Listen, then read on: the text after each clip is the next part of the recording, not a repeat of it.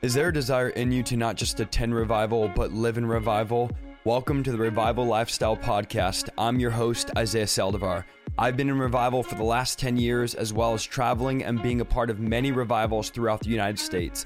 I'm going to be sharing with you how to live a radical lifestyle of revival on a daily basis. It's going to be an incredible night because tonight we are talking about witchcraft. We're talking about the power of witchcraft, overcoming witchcraft, fighting witchcraft. Guys, this is a real thing. I want you guys to think about in the chat, the 4,300 of you, when's the last time you heard about, well, unless you go to our churches, but other than ours, when you heard about witchcraft from behind the pulpit, it's a real thing. The reality is, as we gather tonight, and we're gathering and preaching, also witches and warlocks gather. They also gather together to fight the church, to fight the body of Christ. And I really believe as the body of Christ, we need to start getting serious about this. We need to stop taking spiritual warfare so lightly, and we need to start engaging on the front lines. I want to tell you guys, once a month gatherings, Bible studies at Starbucks are not enough to overcome the powers of hell. We need to take deliberate, serious, spiritual warfare serious. God is doing a new thing right now all over yes. the world. And so I really believe that right now the body of Christ is waking up. I believe right. it's getting to the point now where you can't uh, fight this. You can't debate this. You can't argue this. You can't ignore this. I know many pastors are mad because there's 4,500 people watching this, but we're training up the body of Christ. The Bible says the weapons of our warfare are not carnal, but they are spiritual, mighty through God for the pulling down of stronghold. So some of you might be in here tonight and you say, You're building the enemy's kingdom when you talk about witchcraft. And that's the same thing they told Jesus. They said, You're casting out demons by the power of Satan. And Jesus said, A kingdom divided can't stand. So I want to tell you guys, the only person being humiliated tonight when we talk about witchcraft is the, the devil. The devil hates when we expose his kingdom. He hates when we expose yeah. his works. And Halloween is on Sunday. They call October the witches month. And so I really believe it's time for the body of Christ. We need to warn people. We need to talk about this. We need to discuss this. And so guys, let's jump into this. First of all, let's talk about Halloween. This Sunday, Halloween, we're doing mass deliverance. We're casting out demons. Um, what is your guys' kind of thought? I love what you said, Vlad, in a recent video. Well, it's an older video you posted about Halloween, why we don't celebrate Halloween, and why we're not just religious about it, but it's a, it's a big deal. This this holiday called Halloween. Mm-hmm. I think that um, you know, because people will say, well, Christmas also has some pagan uh, roots, and so is East, uh, so is the you know the word Easter and other things. But for us, it's not about just the fact that it has pagan roots, the fact that it still has pagan practices. You know, um, mm. um, I mean, originally, and Isaiah, you had a really, you have a really good video where you um, go deeper into the history of how it started and you know how they uh, were practicing. Um, you know, the, the the Celtics and others were doing this thing, and people would. Um, I mean, a lot of the demonic people, people in the demonic realm, and I've talked to ex-Satanists. They really believed on the on the 31st of October until now that the veil between the spiritual world and this world is the thinnest, and the mm. demons would mm. travel from one realm to another realm, which explains why people would dress up as demons because demons would come into this realm and start attacking people, and people would dress up as demons so the demons won't attack them. And these practices still continue. And so it promotes darkness, it promotes death, it promotes everything that Christianity we don't stand for. And therefore, you know, we expose the works of darkness. We don't go and celebrate that. We mm. go and, mm. you know, cast out demons, we heal the sick. And, and I, you know, sometimes I meet with pastors and or leaders and they're like, yeah, you know, this, this whole deliverance thing is spooky. This whole crazy thing is spooky. And then, you know, they go and they dress dress up as a demon, um, you know, on Halloween night and stuff. So this weekend, I know that um, Apostle is doing a deliverance night. I know that Pastor Mike and Isaiah, you guys are going to be doing deliverance night. We're actually bringing a deliverance conference to Portland area for three days, as Friday, Saturday, and Sunday, to really just go head on against the kingdom of darkness and to bring the kingdom of light. So good. You know what I real, You know what I realized is that this particular Halloween is very unique because it mm. falls actually on a Sunday. Mm. Yeah, wow. It's not God instigating a fight with the Philistines, then I don't know what is. So I want to encourage every pastor. Okay, let's say you're not into the deliverance thing as the way that we are, but at least this Sunday. Come on. This Sunday, God is saying, at least without even being spooky, Come Everyone on. in your church will know, well, it kind of makes sense. Today's Halloween is on a Sunday. Even your least deliverance spiritual warfare members would at least accept the fact that this Sunday is an opportunity for the churches, which is why we've decided, which is why Pastor Mike decided, at least Let's in New go. York City, that we were going to capitalize on the fact that God has given us an opportunity to be able to use Halloween and on Sunday to merge it to for the two to be able to help God's people and those that need deliverance that are not saved to come to know Jesus and expose Halloween. So this is a great opportunity for those of you that are watching to get involved and do something this Sunday. And even if you are at the last minute, like, well, I wasn't planning on doing it. Listen, the Holy Spirit will give you in four days what to do this Sunday. Come on, Just yeah. expose the devil, cast the devil out, help people, expose the works of darkness, and you're going to see the amount of people that are going to get delivered and saved and set free mm-hmm. this Sunday, at least this Sunday. Come on. Come on, preach that. Listen, the only Halloween bash I want to be a part of is bashing the devil's Come on. face in Come on. for everything he did to us, everything he thought he was going to get away with. I mean, here's the thing every team has a mascot. The mascot represents the values of the team. And so when your mascot is a demon or a devil on Halloween, that should tell you what team this holiday is orientated towards. And the Halloween bash we're going to have amongst us four is just bashing the devil's face in. And so, you know, we do deliverance all around the world. We see the enemy being exposed. And a lot of times, when you've only seen it represented as a cartoon, as a character, as fiction, uh, you know, you know, you don't realize the reality of it. And so, for people who think we're overreacting, why can't the kids just have their trunk or treat? Why can't we just deodorize the funk? Let's let's mm. like let's compromise it. It's like when you've seen what we've seen you know, you think I think about this all the time, especially as a pastor, but in the Old Testament, the consequence for witchcraft was literally death. Yep. Mm. And so it's just like, why would we take something that mm-hmm. came, the consequence for it was death, and then mm-hmm. several generations later, we're playing with it. And so I don't want to be in that camp, not this year. and I love when people say, uh, Mike, they say, oh, well, if I don't do it, my kids, I know there's a lot of them in the chat, my kids are going to miss out. And friend, the, I, I promise you, this is something you want your kids to miss out on. You want your kids to miss out on glorifying darkness, glorifying the enemy, because if you teach them, and listen to me, everyone in the chat here, 5300, this is incredible. If you teach them to glorify darkness on one day of the year, at what point do you, uh, at what point do you tell them it's not okay the other days. Like we could take yeah, one day on. where we glorify death, we glorify lust, we glorify ghouls and goblins and death and scaring people and candy and all this type of stuff. And then throughout the rest of the year, it, you just tell them, well, we don't celebrate the devil throughout the rest of the year. It's just on Halloween. And so this is about raising a standard as the body of Christ. This is about manning up as the body of Christ, not blending into culture. And this this happened a century ago. They were blending in with culture. The Protestants that were coming were building the church. They were allowing these pagan rituals to come in. They were allowing mm-hmm. this into the church,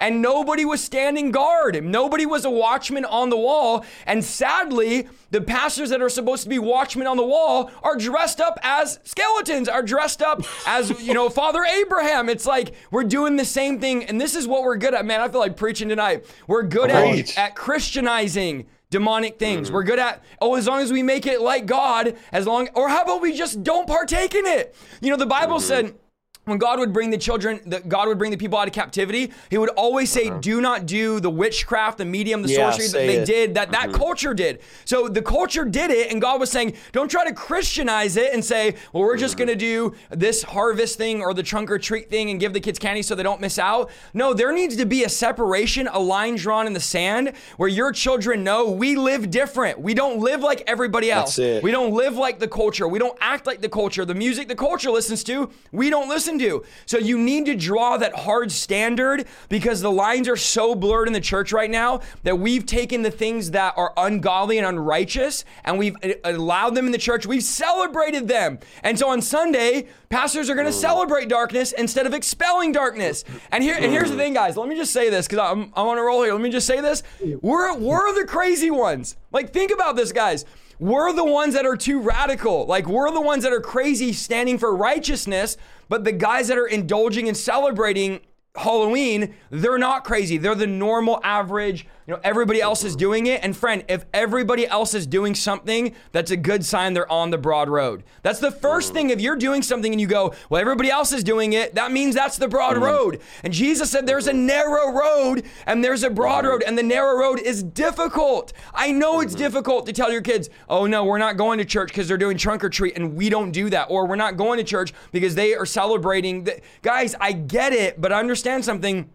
God condemns witchcraft. God condemns magic. And for you, I know you think, oh, it's not a big deal, but here's the problem it's a big deal to God, it's a big deal to Scripture. And so it's not like let's try to change the Bible to fit into our narrative. It's let's change our lives to fit into the Bible. And either God's wrong about witchcraft or I'm wrong about witchcraft. And I don't find any verse that says, like, oh, it's not a big deal. God is very strong. The Bible describes witchcraft as a work of the flesh. So just like idolatry and just like sexual immorality and all these things that all of you in the chat are like, Brother Isaiah, we would never do. The Bible puts witchcraft in the same category, and it's not rare like you think. It's not just in the movies, as you said, Mike. Like, it's not some mystical thing. There's real witches right now that are practicing witchcraft that are going against the church. And so I think we need to be more vigilant. Our eyes need to be open. Why do you guys think, um, I guess you'd say, the church is so disconnected from the idea that there is a war going on and like there's real witches attacking the church? Like, spiritually, we're talking, right? There's real warlocks that are speaking death over Christians and believers, and we are actually their target. So, why do you think there's such a disconnect between the church d- realizing that and talking about that, and that actually going on and happening right now? Well, let me let me just kind of interject here and just say this is that just so that the pastors and the and the Christians that are listening to understand how serious the the church the warfare is for the last not last week but the two weeks before and then like for the last maybe month we have had witches trying to get into the church on our sunday services. Last sunday we had to have a security staff meeting with our retired police officers that oversee our security and, and, and, you know and staff department to be able to beef up security in God's house because about two weeks ago um, there was a there was a witch talking about that she was going to sue the church because we were showing some sort of discrimination by not allowing them to come in. Now here's the thing: we did allow them to come in because it's kind of hard to gauge people as they come in in the middle of a pandemic. It's just so many people kind of coming in, but they were disruptive. They were acting up in the services. They ended up slipping into the back of the church. Had a conversation with my wife. To, uh, you know, I was talking about, "Do you know who I am?" And my wife was like, uh, no, I don't even know you. To the point that we had to like literally take the person downstairs, escort them out the building. It turned into the thing where we got in, almost got into a fight. You know, like literally every every week. Now I understand that the anointing is in the house, and the, the very religious will say, "Well, the presence of God was there. That wouldn't happen." Then why in the Old Testament they had what is called temple guards? All over the Temple of Solomon, where they had what was called temple guards, which means that the house of God needed to be guarded.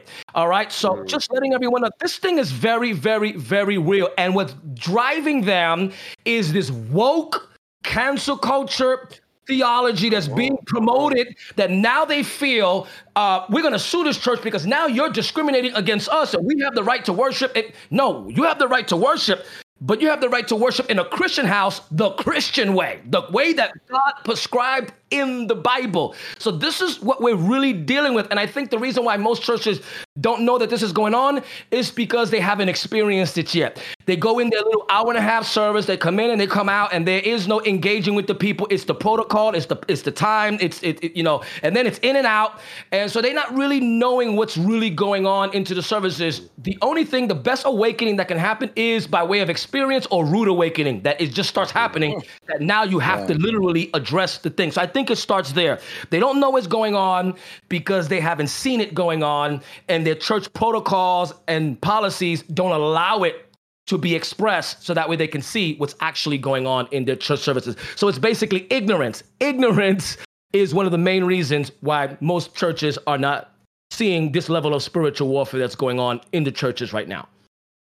I think that we're seeing the spiritual warfare. We a lot of our people are feeling it.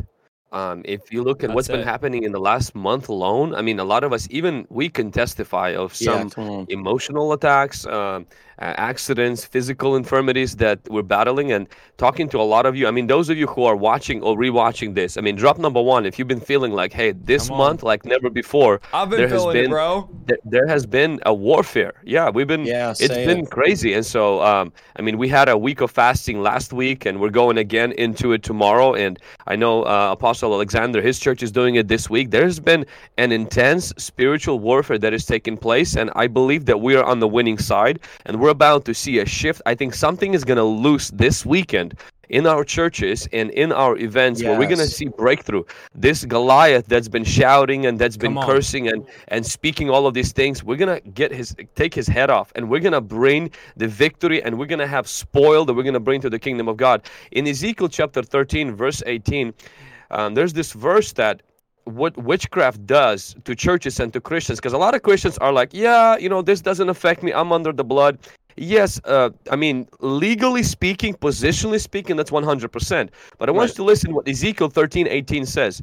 And say, Thus says the Lord, Woe to the women who sew magic charms on their sleeves to make veils for the heads of people of every height to hunt souls. Will you hunt the souls of my people and keep yourselves alive? I mean, look what God is saying. He's saying these people were hunting Wow. The souls, not the spirits, because our spirits are redeemed. Our spirits are sealed by the Holy Spirit. But witchcraft is hunting the souls of my people. God is saying this is taking place. And then in verse 20 and 22 and 21, he says, Thus says the Lord God. And I feel like this is a word for somebody that is watching right now that you're feeling on. like you're being hunted. You feel like something is on your Say tail. There's something that is chasing you. Something that literally, if it's not one thing, then it's another. If it's not an accident, then you're you got sick. Then if it's not your kids, then it's your husband. If it's not your husband, then it's your job. It's like this just can't. This cycle can't end. This hunting of witchcraft that is coming at you. And this is the word of the Lord that He said to Ezekiel 13 verse 20, and He says, "Thus says the Lord God." Behold, I am against your magic charm. See, God is against the witchcraft that is coming against you. He says, by which you hunt souls like birds. I will tear them from your arms and let the souls go. Come on, somebody, drop that in the chat. God will deliver me from that witchcraft. It's going to happen tonight. And the souls like you hunt birds. I will also tear off your veils and deliver my people out of your hand, and they shall no longer be as prey in your hand.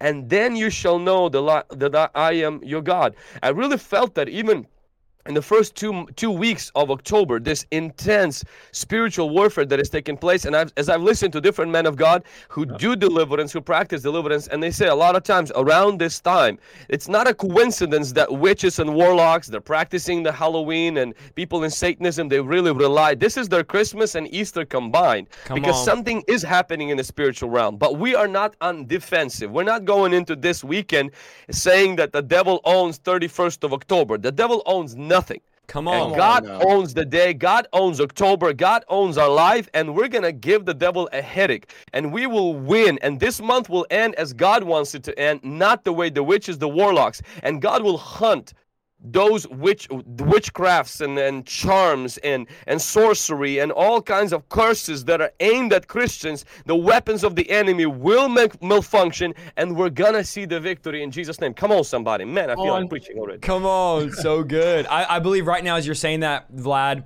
that God is breaking demonic assignments, demonic on. plans, curses, hexes, spells. You know, when you're talking about Ezekiel, I had this down in my notes 13 tonight. It's literally describing voodoo dolls. They were making voodoo dolls Yep. of the people of God. And so, Yeah. the, the, again, like you just said, the target of witchcraft is the believer according to Scripture. It wasn't like, oh, we're going to target someone to make them fall in love. They were targeting the body of Christ, they were targeting the believers. And God says, I'm going to stop the plan, I'm going to stop the attack. And tonight, in Jesus' name, we declare that every demonic assignment, every demonic attack, I even fell over people's bodies, are being broken in Jesus' name. You know, I had a, a pinched nerve. All of you guys know because I posted about it. I guys, I honestly, I'm not the guy. I never say, "Oh, I was under an attack." None of that. I don't. I don't even give the devil a thought of it. But I really felt like God was saying, "This is an attack," because I was literally like picking up a hose, and I my neck went out for three days. I couldn't even barely move, and I believe it was a demonic assignment. But then the Lord revealed to me, Isaiah, what war have you ever heard of where there was never uh, an attack? That was never backlash. Yeah. That was never.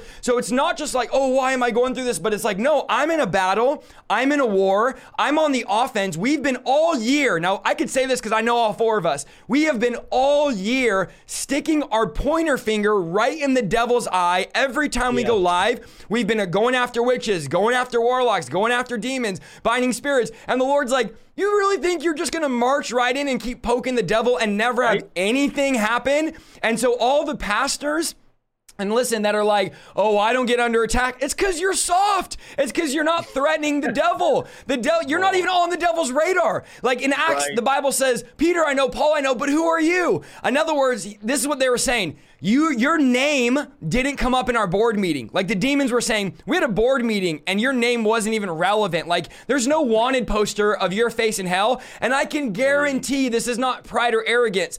All four of us have a poster in hell, or I wouldn't want to say hell because that's not even where the devil rules from. In the second heaven, there's a wanted poster. There's an attack. But guess what? We are more than conquerors in Christ. We are more than overcomers. The Bible says that we have overwhelming victory. So we don't just win, we win like 100 points to zero every single mm. time, but we also are not ignorant of the battle. We also are not ignorant. Guys, like we just, before we went live on here, I just said, hey guys, I think we should all get together maybe like once every few months and just talk about what we're going through, talk about personal stuff, talk about YouTube and strategy, just because we're all coming under attack, but we're fighting back. And this is, come on, help me preach, Holy Ghost. This is the this is the lost art of the church. Ready? Two words: mm. fight back. And this is a book mm. Pastor Vlad has. I, I think we've I think we've lost this this idea that we can actually fight back. Like we don't have to just be a doormat. Oh, the devil's attacking me. Well, guess what? I'm attacking back in Jesus' name. Somebody needs to fight back tonight. Somebody needs to challenge the forces of darkness and say, "Devil, not today." But it starts with you acknowledging it's real. It starts with you acknowledging witchcraft is advancing against the church, and the church needs to fight back. Uh, uh, pa- Pastor Mike or P- Apostle Pagani, I know one of you guys. so- I know you're chomping at the bit There's here. so much anointing all over Come this on. broadcast today, and I'm just I, I know we we can all feel it right now. And we're about to hit here's the thing seven thousand, by the way. Sorry, we're about to hit seven thousand viewers. Yes, No, wait, listen, this is I've the all-time record here. 2.1,000 on Dude, my Facebook now, so dude. y'all are crazy. Come on, Keep breakthrough sharing. in Jesus' name. You know why we're exposing the works of the enemy? I want to say this right now, and I want everybody to hear me say it. If you are not in a head on collision with the devil, Mm. it's because you're running in the same direction. Come on. And I'm just tell you straight up, like we are in a head-on collision with the enemy because we are opposed to his works. But I want to release a word, and I want to step into the prophetic dimension right now because the Lord showed me about the convergence of October 31st. It's here on Sunday as well. It's coming up. And I kept mm-hmm. thinking about Second Kings chapter 23, King Josiah. King mm. Josiah said, Listen, Israel has been surrounded by all these cultures. And whatever you get close to, you eventually compromise to. And then when you hmm. compromise, you conform. And then after you conform to it, you're constricted by it. And so Israel was close to it, then they were compromised by it, it. then they conformed to it, then they were constricted by it. And Josiah rose up with a different spirit and he said, I'm going to eliminate all of these practices. And there's Right. something about this mantle of Josiah that's on, men and women of God. If that's you, just claim in the chat right now who are saying, Yeah. We are going to utterly eliminate anything and everything that's connected Come to, on. to the demonic realm. I'm telling you guys, in the last two years since I've been broadcasting, I have Holy never Ghost. seen more people throw away dream catchers, pagan images in their homes, idol statues. I mean, we've got, we have filled dumpsters full of stuff around the world because I believe there's something like this. Second Kings chapter 23, Josiah mantle, where it's like enough compromise is enough. It's time to eliminate all compromise. So I'm just telling you guys, October 31st is a divine appointment. And I believe that there's there's many pastors and ministers that watch us. I, my DMs are flooded with you guys blowing me up after these sessions like this. I just want to tell you, if you feel the Holy Spirit leading you to change your programming for on. Sunday, Yes. you- uh, listen, do it. This is your permission. This is your confirmation. If you're like, I've never done a mass deliverance, I've never cast a demon out, I've never exposed the works of the enemy, God has set the T. The anointing is there. The Holy Spirit's your best team member, and just let it rip this Sunday because this is this is like a Josiah, King Josiah season. For those pastors that are, are really have have taken Pastor Mike's words very serious, and you and you and you've decided, you know what, I'm gonna change this the program for this Sunday, but I don't know what I'm doing. Let me just tell you something. God will meet you at your place of ignorance. Yeah, There you The go. first time, the first time that the disciples went out on their campaign pro- mm-hmm. propagating the kingdom of God, mm-hmm. here's what I love about Luke chapter 10 and even Matthew chapter 10. And it's this Jesus didn't go with them. What does this mm. mean? The Holy Spirit does not micromanage. He mm. allows you to learn as you obey.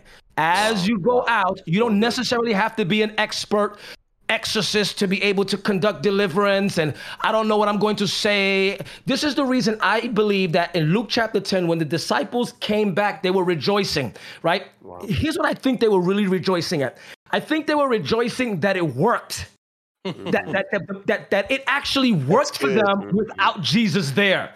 That So they good. used his name and they were probably laughing. Because let me tell you something. Me, Pastor Mike, and Isaiah and, and, and Vlad, we we kind of crack jokes at each other on different videos we see.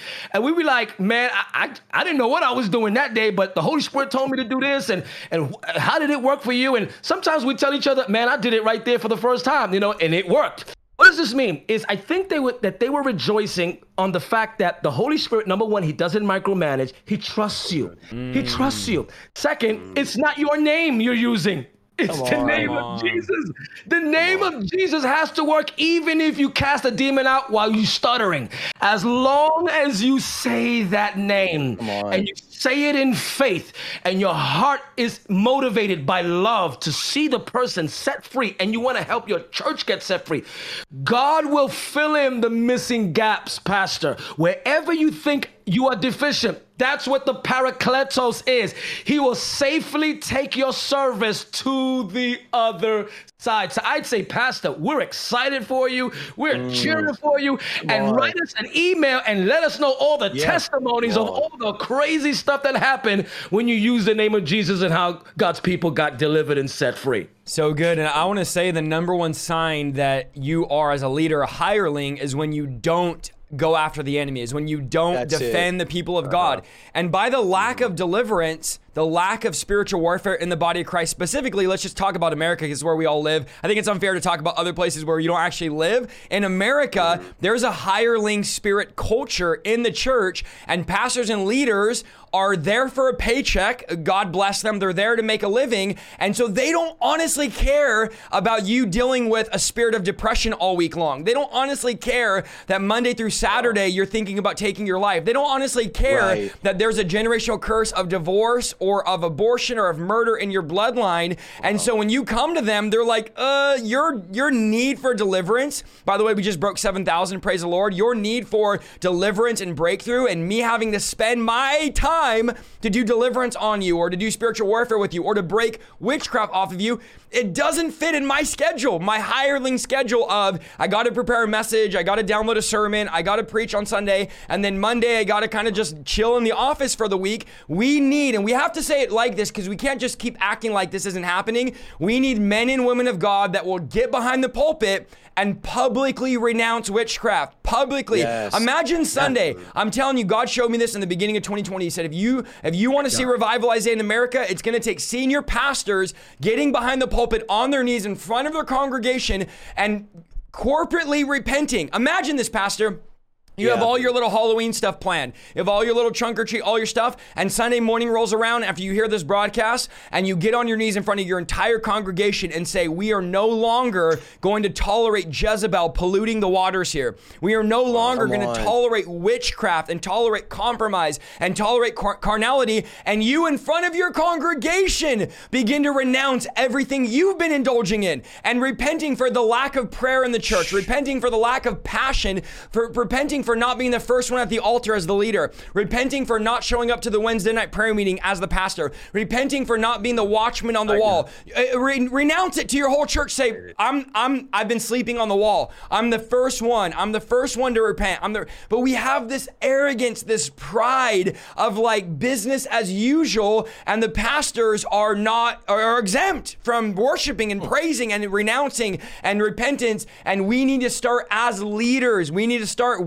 witchcraft hate humility. Witchcraft and pride are parallel spirits. Witchcraft and stubbornness we know this because of King Saul. Our parallel spirits, witchcraft and idolatry yep. are parallel spirits. So we've allowed witchcraft in the church. So we are not on this broadcast with 7,000 of you saying, oh, there's witches attacking our church. We are on here saying we've allowed the spirit of Jezebel, we've allowed the spirit of Ahab, we've allowed these demonic spirits to pollute the waters, we've allowed them in the church, we've pet them, we've put them on our lap, we've tolerated them, but I feel the Lord is saying, no longer will my church tolerate Jezebel any longer. Yes. It's time for some eunuchs to push her off the balcony. It's time for some Jehus to confront Jezebel and say, Jezebel, I'm not afraid of you you up there on that balcony trying to threaten me and tell me I'm going to do this and I'm going to do that. And you, I'm telling you, it's time for someone to confront her. Stop running from it. Stop running from spiritual warfare. I'm telling you, there's a prophetic flow tonight. Stop running from the war. This is not just pastors.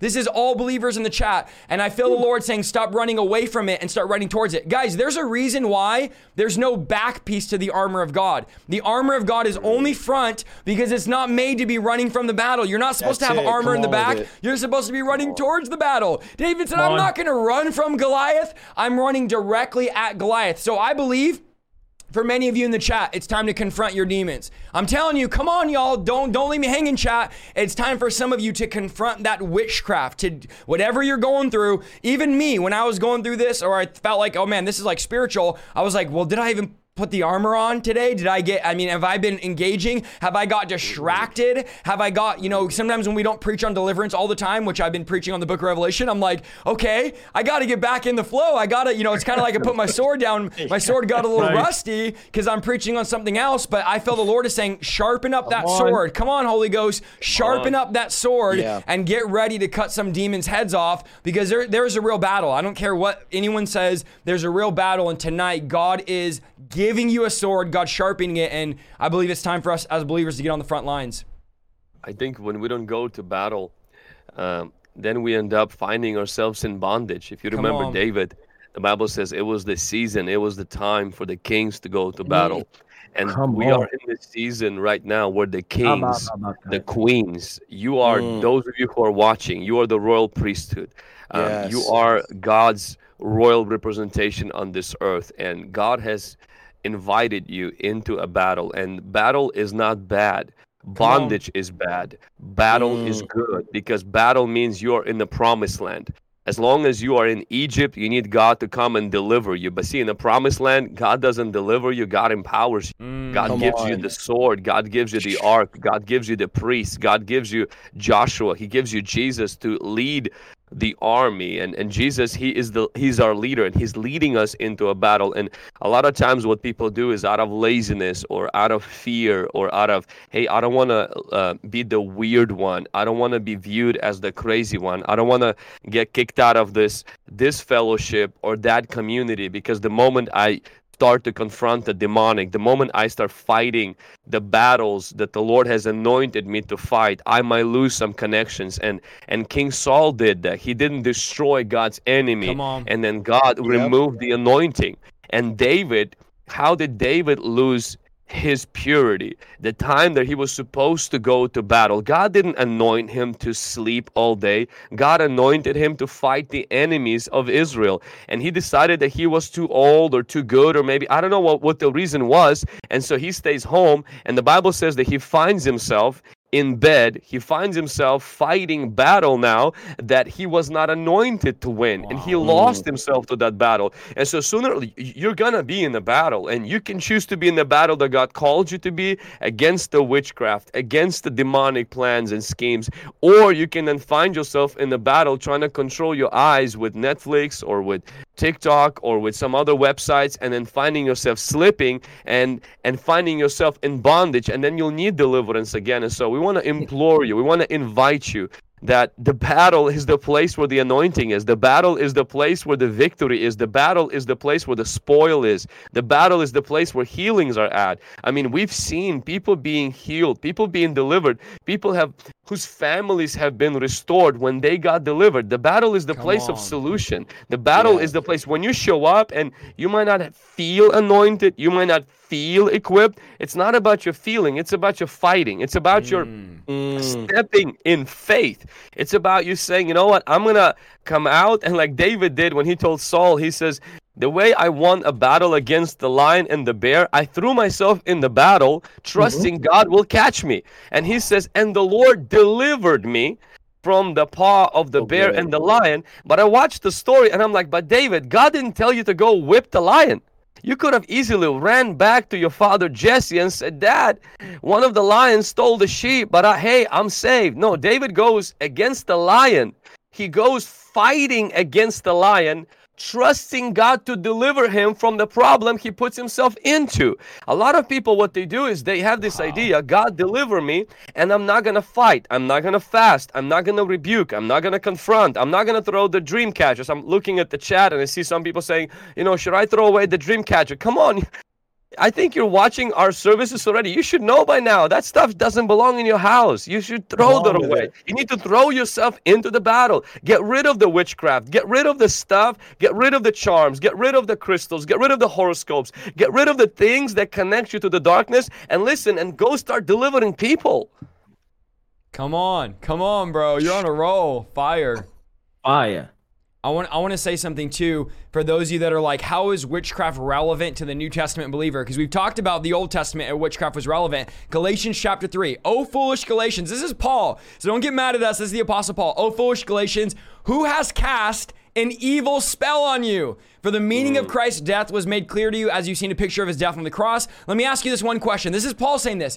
Did you receive the Holy Spirit by obeying the law of Moses? Of course not. You received the Spirit when you believed the message you heard about Christ. How foolish can you be? And this is what this is the essence of witchcraft in the New Testament. How foolish can you be? Mm-hmm. After starting, listen chat, starting your new lives in the Spirit, why are you now trying to become perfect in your own human effort? Okay, one of the symptoms of witchcraft in the New Testament believer is Christianity that strives to accomplish God's will using hmm. human effort rather than the power of God. So, anytime you have a church, a believer, a place where we're leaning on talent, we're leaning on lights, we're leaning on smoke, we're leaning on personality and programs and parties Yeah. and picnics rather than the presence of God. Paul says, Do you really think human effort is going to accomplish living in the Spirit? So, this is witchcraft. The fact that most churches do not need the Holy Ghost. Like, think about this, okay?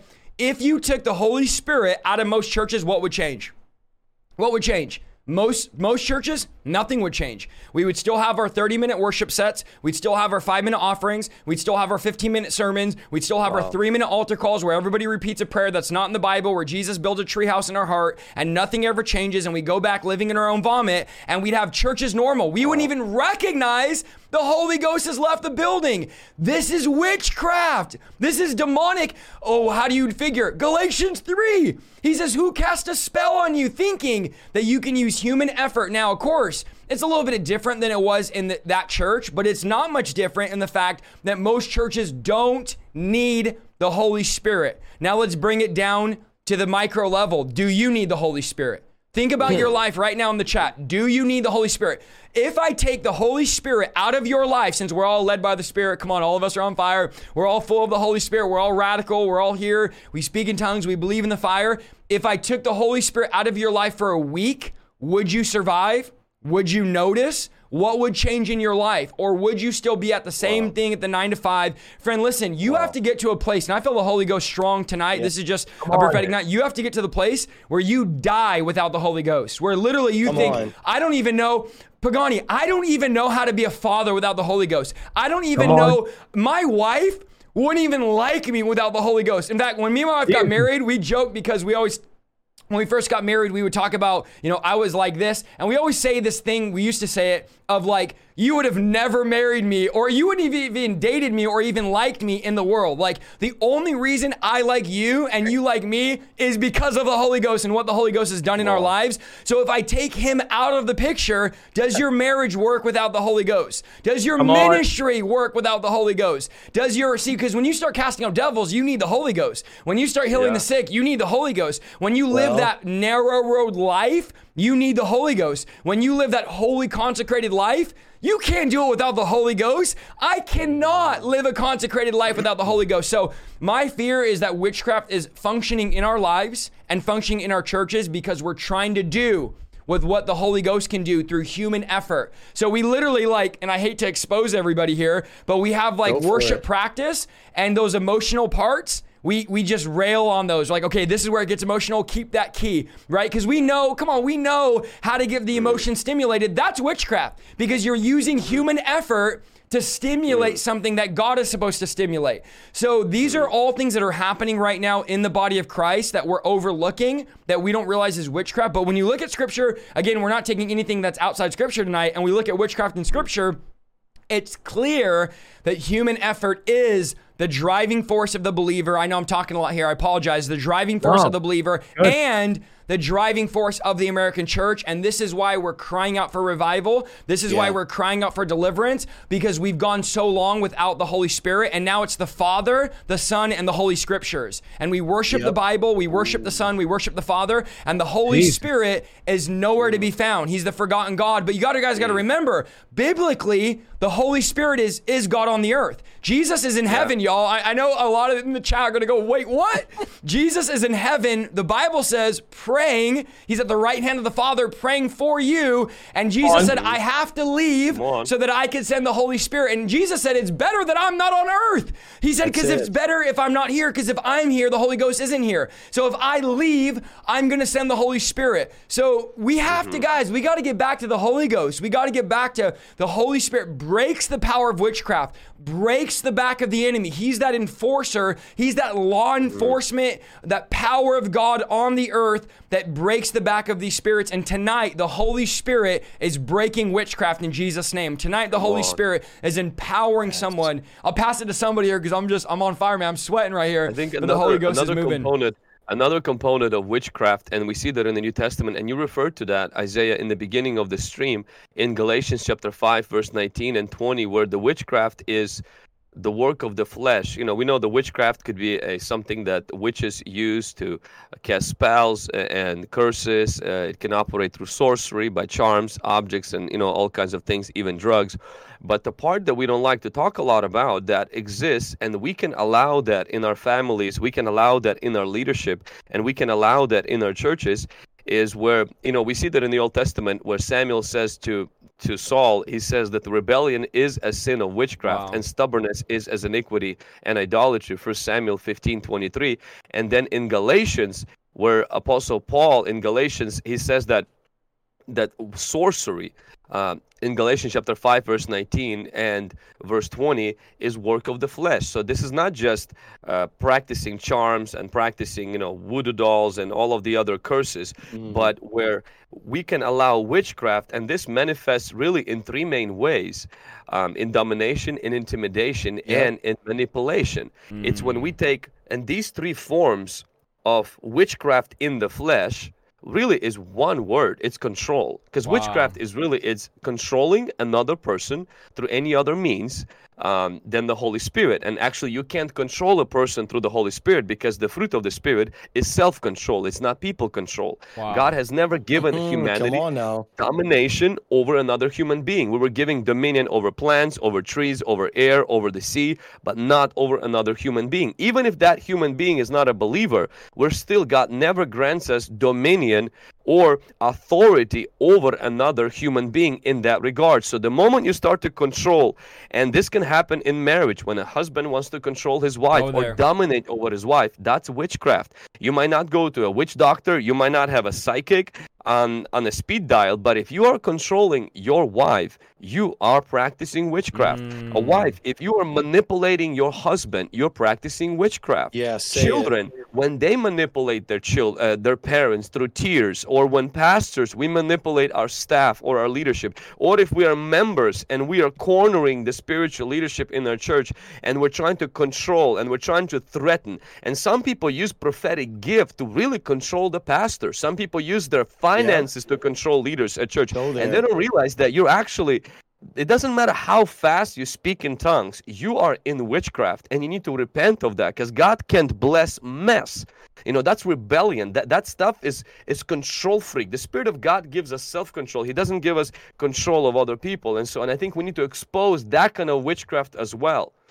So you know, good. I was just preaching about that last Sunday, and this is like a perfect segue because control is often like it's the fruit, but the mm. root is fear. Mm. Behind all control is fear. So let, let's talk about the modern witch starter pack, right? Because you said we got witches and warlocks in the church. on. The starter pack is let me use prophecy to manipulate my pastor. That's the modern witch starter pack in the church. Ouch. Then outside the church, you got let's manifest money. Let's have lotions, potions, crystals, and all this other stuff. But mm-hmm. what is it? It's fear. Fear of Yeah. finances has you lighting candles and buying crystals. So the fear leads to control. The most controlling people you've ever met are the most scared people you've ever met. And see what happens is like, and that's how you preaching get the, the the the invitation to go visit the witch at Endor is Saul is afraid. He doesn't know how to lead Israel. And he's like, I've got to conjure up the ghost of Samuel to get information. So why do people go to psychic mediums? Why do they step into witchcraft? Because of fear. Instead of going to the one that's already established their future, planned their mm-hmm. future, wrote their future, they go to a psychic medium out of fear. And so a faith based decision right? a decision to surrender to the Holy Spirit is actually losing your life, then you find it. So it's like to be to be a true believer, you say, I'm actually gonna lose my life. I'm gonna release control and allow the Holy Spirit to, to do what only He can do. but then on the other end of the spectrum, it's like I'm gonna operate in fear. And any fear based decision turns into control, and then control turns into witchcraft. So before it's a candle, before it's a crystal, before it's sage, be, before it's all that, it's control. And before it's control, it's fear. And so, what we're gonna, I'm, this is why this this broadcast is so anointed. And I want to shout out all the people in the comments because I was cracking up reading it. I'm watching people say, I just jumped over to all four broadcasts, Come on. broadcasts and heart and shared and liked. And like people are going ballistic to get this thing to, to expose the works of the enemy. Yep. Is that these things are not being talked about, but deliverance is the children's bread. And we are going to feast this Sunday. Mm, Come hey, on. like it's going to be amazing. oh, festival Pagani, you want to jump in there? I was thinking about before fear, I believe desperation kicks in. Oh, say that. And desperation is an invitation. Anytime you find out in scripture, like with King Saul and others, if you really read the text, you find that there was this desperation in which Saul couldn't wait uh, for Samuel to come, and he ended up going in a different direction. Another time, God took too long to talk to him, or God wasn't talking to him, and we find desperation kicked in, and desperation opened a door to an invitation, and we see that King Saul ended up going uh, to encounter a witch. So I, I noticed that um, when believers have not been taught the fruit of the spirit of patience, and where patience has not become a a, a a a virtue according to Second Peter chapter one, it says, "Add to your faith patience." Um, you find that desperation becomes uh, this crutch that the Christian tends to default to, which then in turn causes them to actually begin to lower their standard and say, you know what?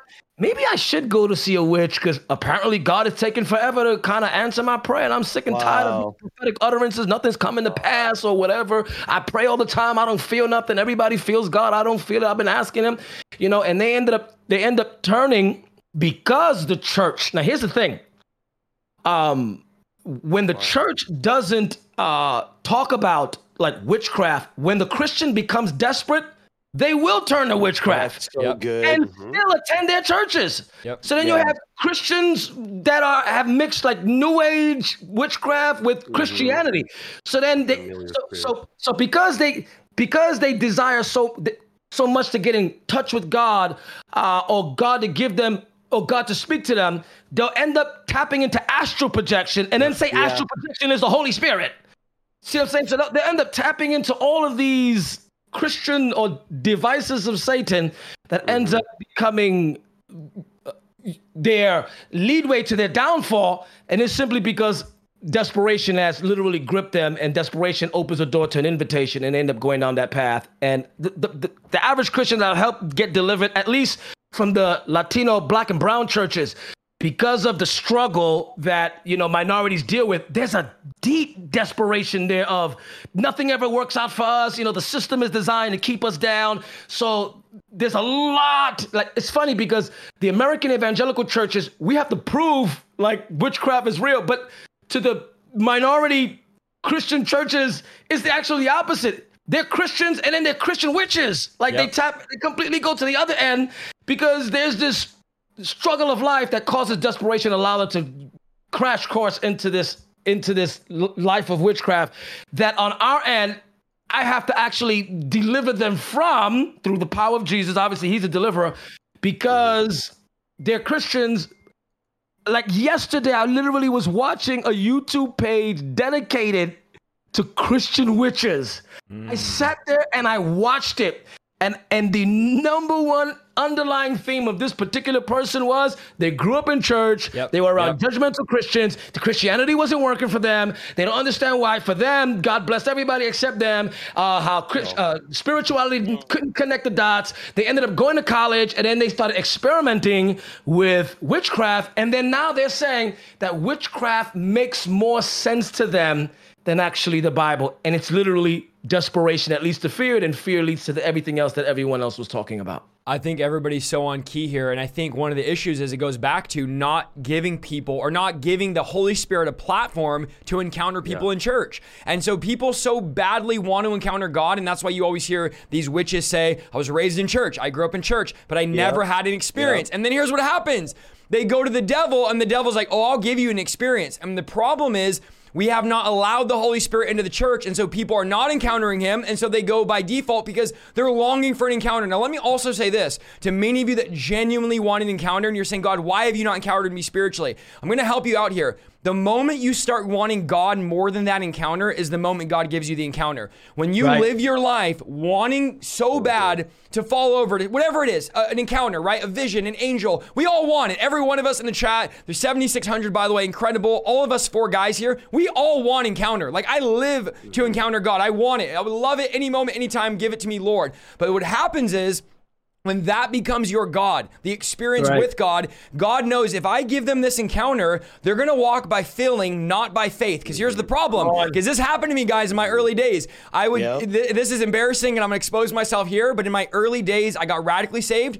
I would always do this thing, and I know a lot of people have done this in the chat. Don't act like I'm the only one. I did not invent this, but I used to like because I was so shocked by how God, real God was, because I'd gone from being an atheist to like getting radically saved for like a month, I would go, All right, God, if you're real, give me chills. And I would get chills all down my body. And I did that for like a month. And then at the end of like a month, God was like, When are you going to stop doing that? Like, when are you going to stop doubting me? Because really, all that is is doubt. All that is is unbelief. Uh-huh. All that is is me testing God. And God, in His mercy and grace, He gave me the chill bumps. You know, He did whatever. But it's so true about the church when we say like uh-huh. god if you're real show up. But then god says at what point is it i walk by faith not by sight? So i'm not walking by my emotions or feeling. I'm walking by faith. And then here's what happened when I started no longer needing an experience, if I never, guys, if I never had another experience with God for the rest of my life, I would still serve Him. If I never encountered Him, come His on. presence, His power. I'm so, I'm so deep into it. There's no going back that it doesn't even So matter good. anymore if I fall out or if I encounter God or I see an angel. None of that matters. That's all cherry on top.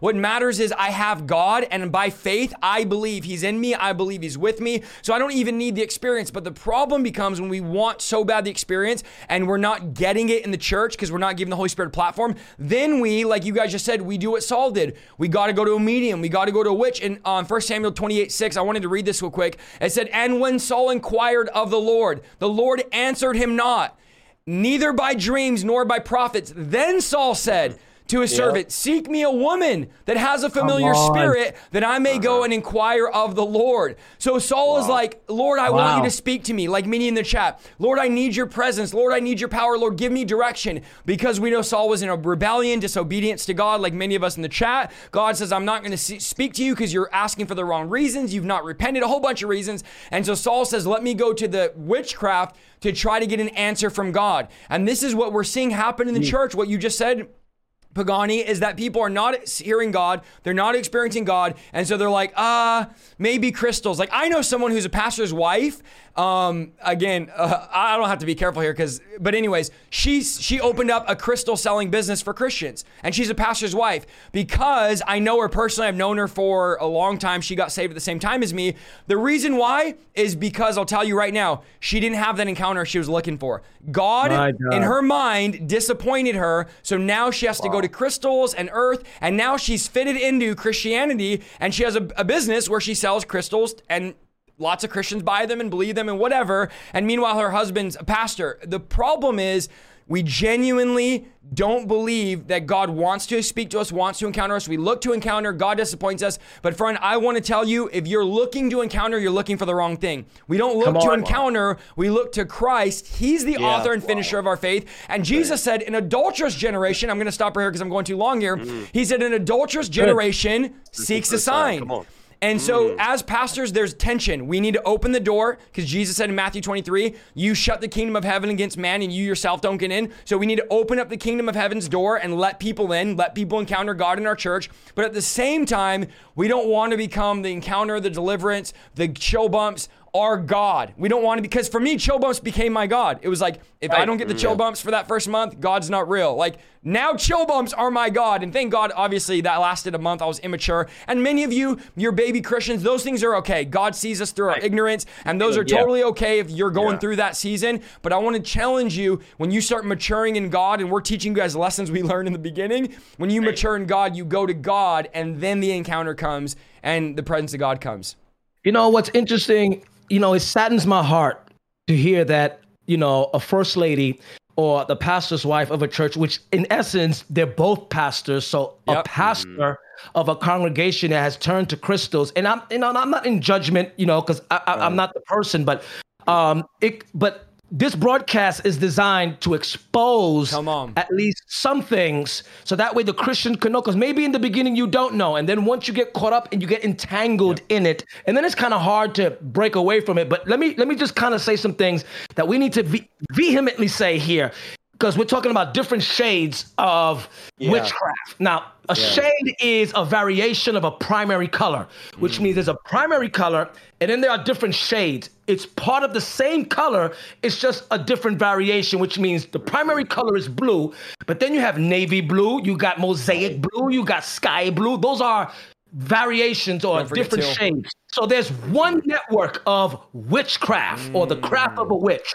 All right. But then there's these variations. Now, here's what's beginning to become popular within the Christian church. And I, I'm, I'm a little amped up here because I think, I think we need to really like confront this stuff. As number one, Christians should not be burning sage Come to on, try to remove demons from their house. That is the devil. Number two, astral projection. That is not the Holy Spirit. You are not prophetic. That is not the gift of prophecy. You are not a prophet. If you're astral projection, that is the devil.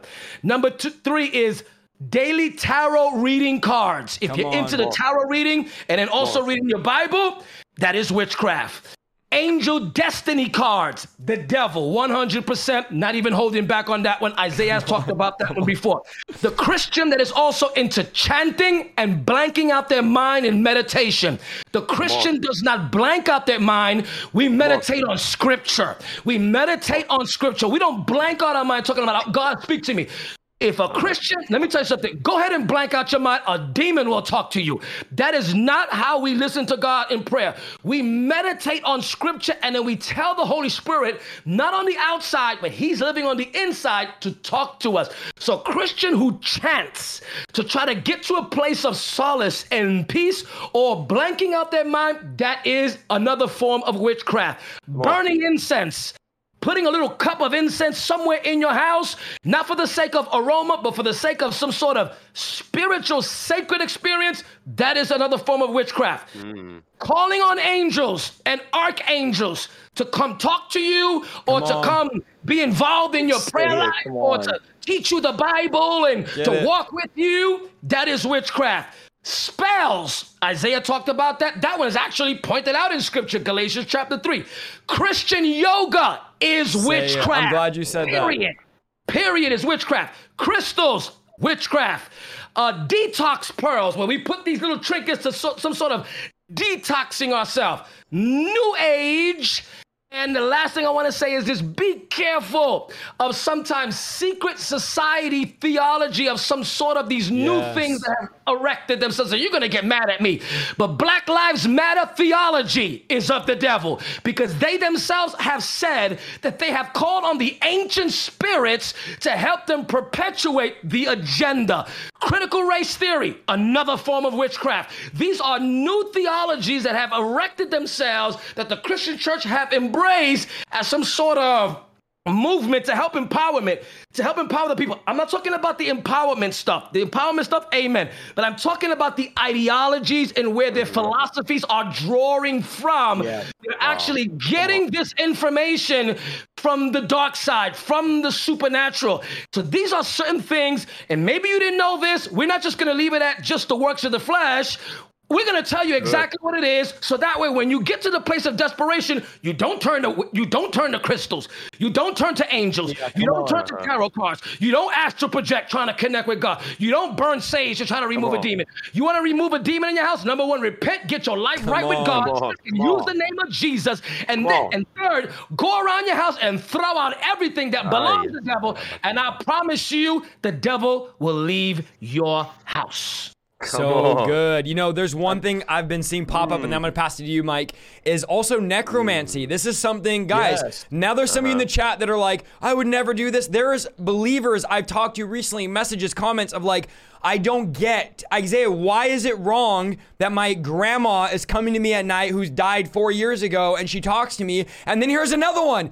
People say, well, my grandma who's in heaven comes down from heaven and talks to me, or my grandpa, or I could smell my aunt's apple pie and she comes down out of heaven and she talks to me and then goes back and tells me what she sees in heaven, what heaven's like. Listen, if you're getting revelation from a dead relative at night about what heaven is like, that's necromancy. That is engaging and speaking to the dead, and it's demonic. Right. It's not of God. It's prohibited in Scripture. It's a violation of Scripture. Do not communicate wow. with the dead. If your relative visits you visits you at night, Tell them to go back where they came from. Say, go back wherever it is you came from. I'm going to bed. It's way too late for you to be trying to cook me up some apple pie at three in the morning.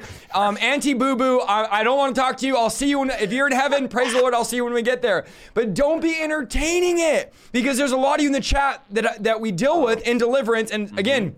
Some pastors are watching, they're like, I don't ever deal with this. It's because you don't do deliverance, okay? If you start casting demons out, you start finding out certain movies open doors, certain music open doors. I know there's a lot of pastors like, you think de- movies could open the door to demons? You're crazy. It's because you don't deal with demons, we do. So your people come to us and Whoa. say, I watched this movie, now I have a demon, or I listen to this music, now I have a demon. So yeah, of course it's crazy to you because you don't do any spiritual warfare. But I deal with these people, guys. I know you have too, where they talk to familiar spirits, they get familiar spirits, and these spirits are familiar, which is why they're called familiar spirits, with your relative. So you say, well, how would they know about what my aunt used to love to wear? How would it's because the demons are familiar with her. Remember, demons have been around since the beginning of time, since the beginning of creation, when God created them, actually before creation, and so they know these things that we would not know. They have information we don't have, and they know. Like people say, I went to a medium, and the medium told me this accident that happened at a party I was at five years ago. How did the media? How did the medium know? Well, how about because the demon was there at the party with you? That's how they know. So if you're wondering how demons know all this stuff about you, they were there with you while you were up there shaking your thing on the bar stool. on. So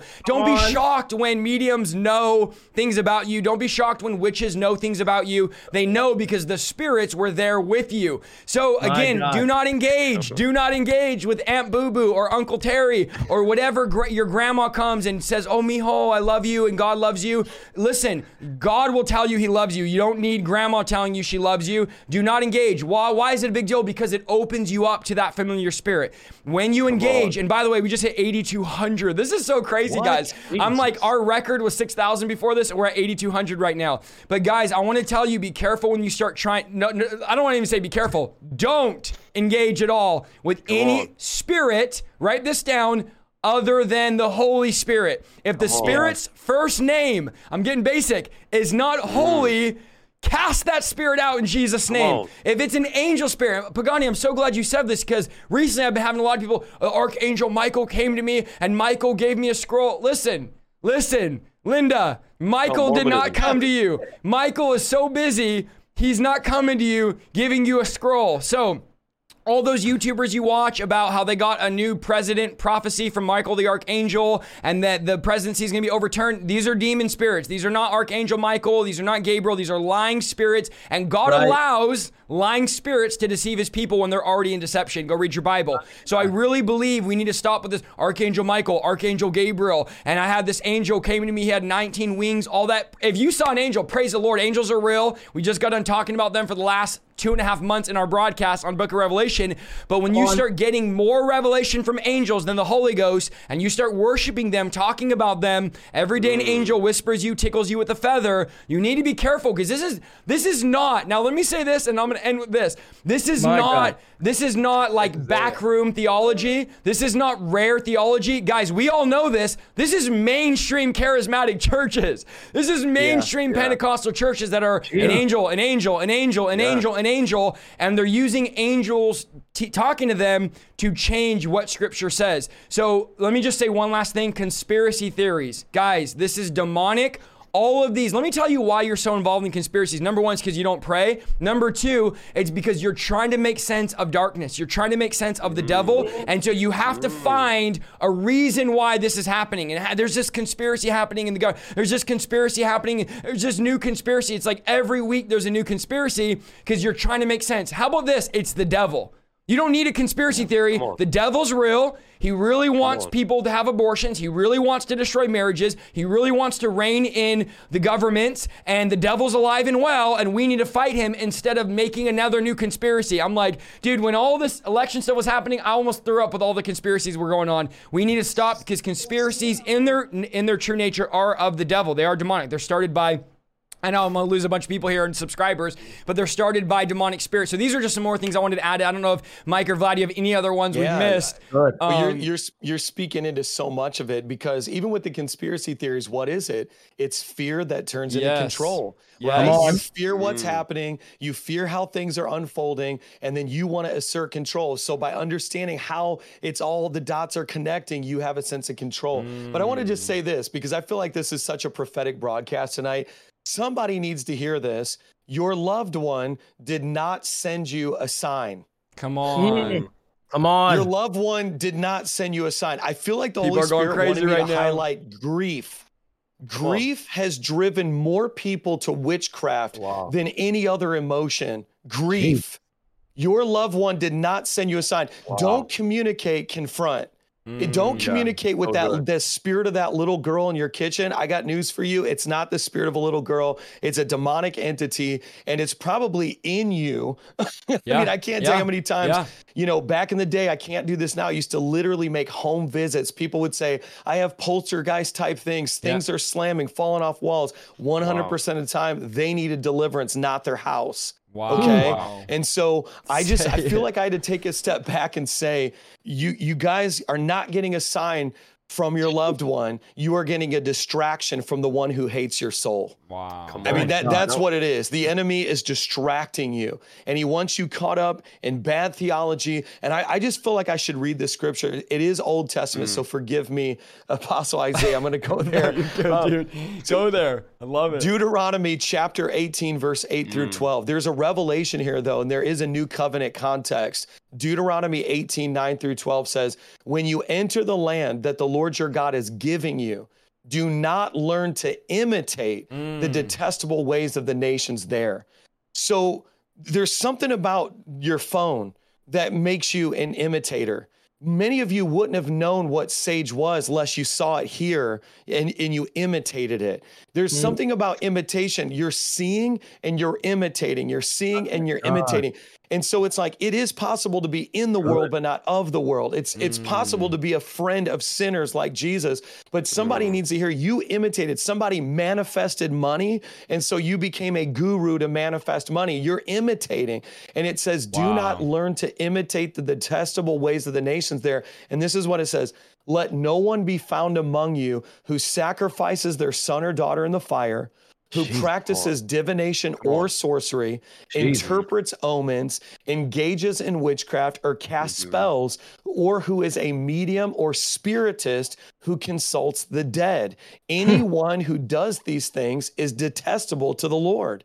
And so I just felt like I needed to get that out there because for so many of you, you would have never stepped in this direction had you not seen it and imitated it.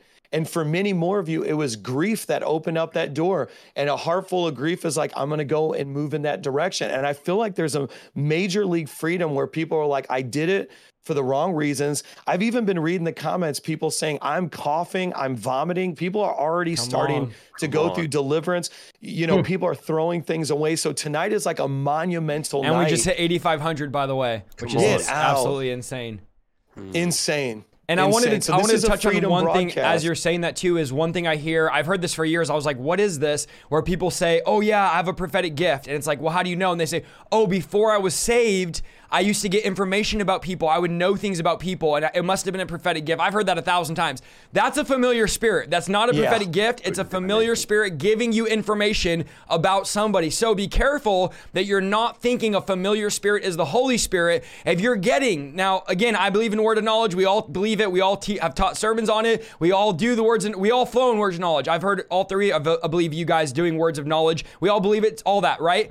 But getting random information that has nothing to do with you, that doesn't grow the kingdom of God, that doesn't point to Jesus about people is not word of knowledge, it's familiar spirits. So I know on. people that are like, I have the word of knowledge and um, they get saved and they're like, I've had this gift for years and I get information. Listen, if you're not full of the Holy Spirit, you do not have the gifts of the Holy Spirit. So do not think like when I was a kid, I used to get information, I must just be prophetic. No, it was a familiar spirit. So we have to also be careful that we're not letting demons feed us information thinking it's actually the Holy Spirit. Now, how do I know? Maybe now some of you are scared, like maybe it's a demon speaking, not the Holy Ghost. The Holy Spirit glorifies Jesus. That's his job. The mm-hmm. Holy Spirit convicts. That's his job. The Holy Spirit mm-hmm. judges righteously and brings mm-hmm. godly condemnation against sin. So, if the if the voice you're hearing or the words you're hearing or the information you're getting is about something that bad that happened to someone when they were a kid or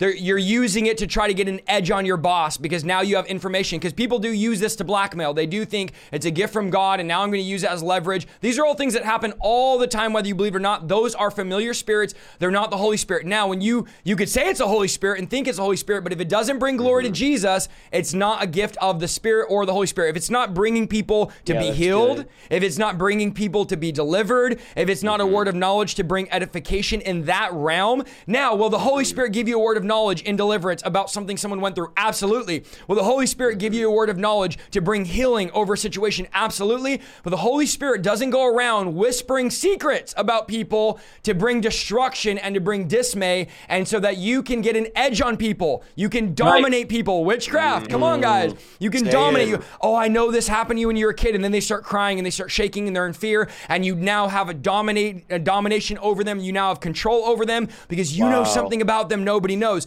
There's times where the Holy Spirit will tell me something, a word of knowledge about someone, and say, keep your mouth shut, pray for them. Do not say a word about it. It's not for you to say, it's not for them to know you know, and I'm just going to pray. So I really think we have to be careful that we're not allowing. Now, Paul did warn us that another spirit was coming into the church that wasn't the Holy Spirit. And Paul said, You've hmm. received the Spirit as if it was the Holy Spirit. He said, You've received hmm. a different spirit. Now, they weren't, let me just make this clear.